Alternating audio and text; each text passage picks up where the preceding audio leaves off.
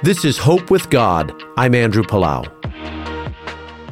The stories in the children's Bibles are almost always simplified.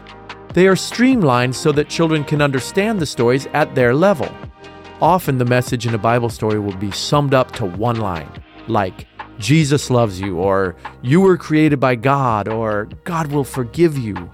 Sometimes as adults, we get wrapped up in the complexities and finer details within Christianity.